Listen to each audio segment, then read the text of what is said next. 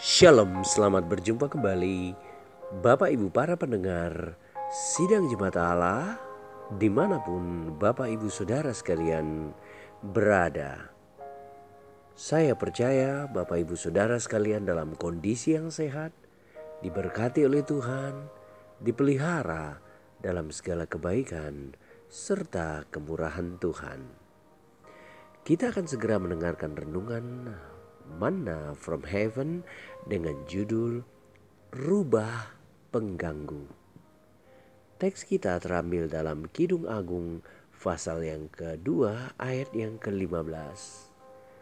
Di situ dikatakan,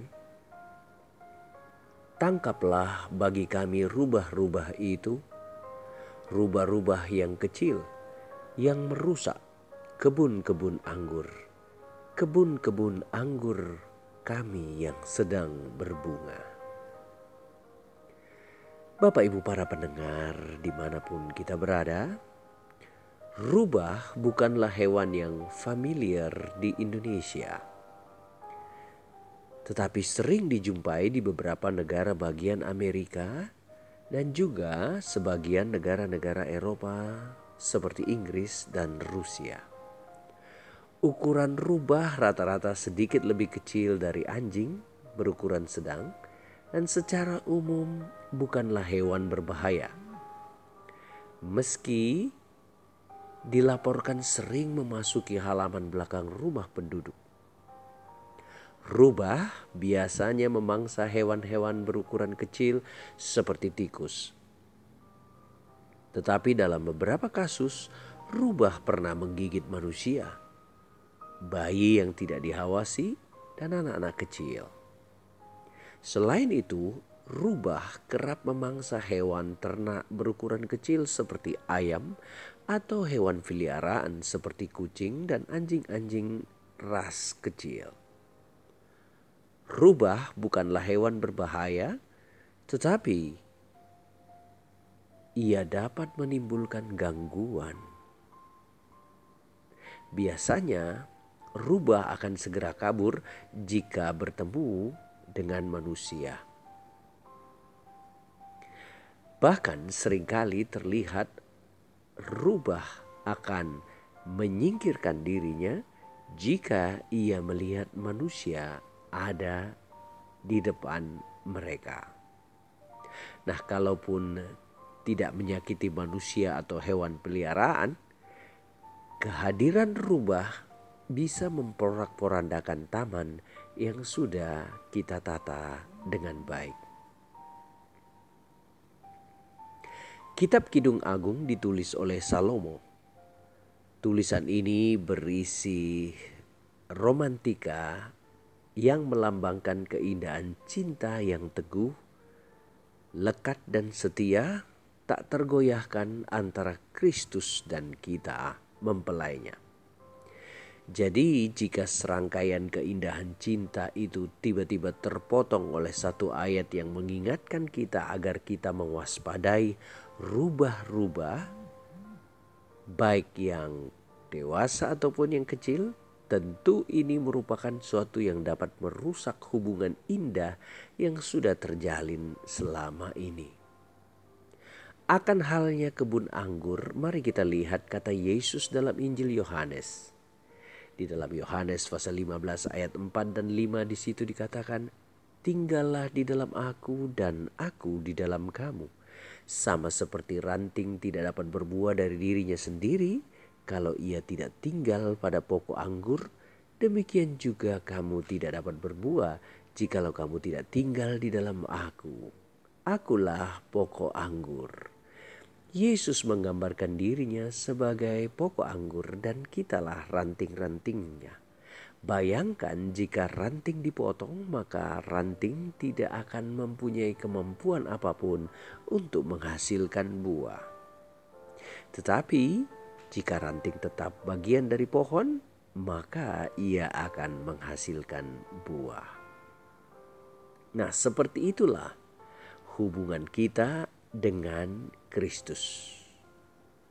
Dari sini kitab Kidung Agung menggambarkan bahwa rubah-rubah itu akan merusak kebun anggur. Jadi bisa dibayangkan ketika hubungan kita dengan Kristus yang sedang mekarnya, berkembang dengan indahnya, bagaikan kebun anggur yang tumbuh subur, penuh buah, tiba-tiba datanglah rubah-rubah kecil, menghancurkan, mengobrak-abrik, dan membuat segala usaha dan ketekunan kita menjadi sia-sia. Tidakkah itu akan mendatangkan kerugian bagi kita, Bapak Ibu para pendengar, saudara sekalian? Nah, timbul pertanyaan sekarang. Apakah rubah-rubah pengganggu dalam hubungan kita dengan Kristus itu? Yang pertama, kesibukan membuat kita tidak memiliki waktu dengan Kristus dan firman-Nya.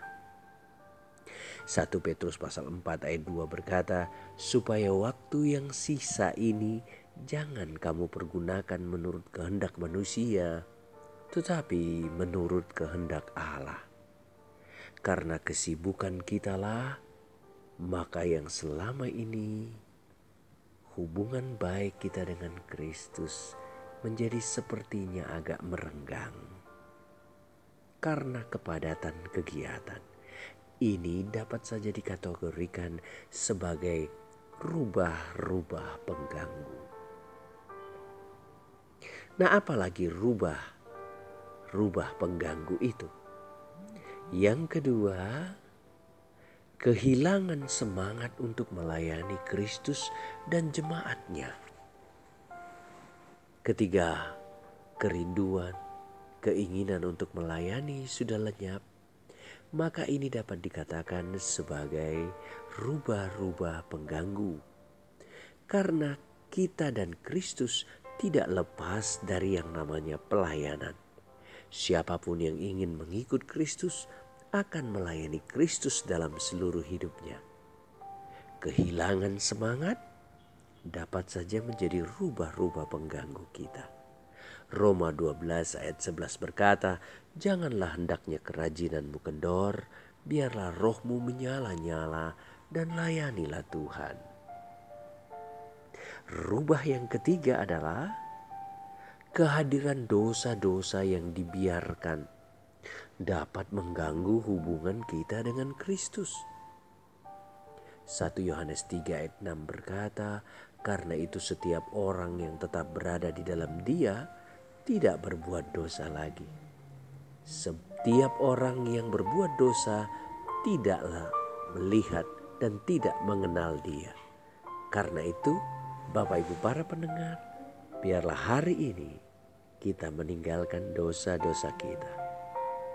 Tuhan Yesus memberkati kita dan selamat menyingkirkan semua rubah-rubah pengganggu yang menggerogoti hubungan kita dengan Kristus. Immanuel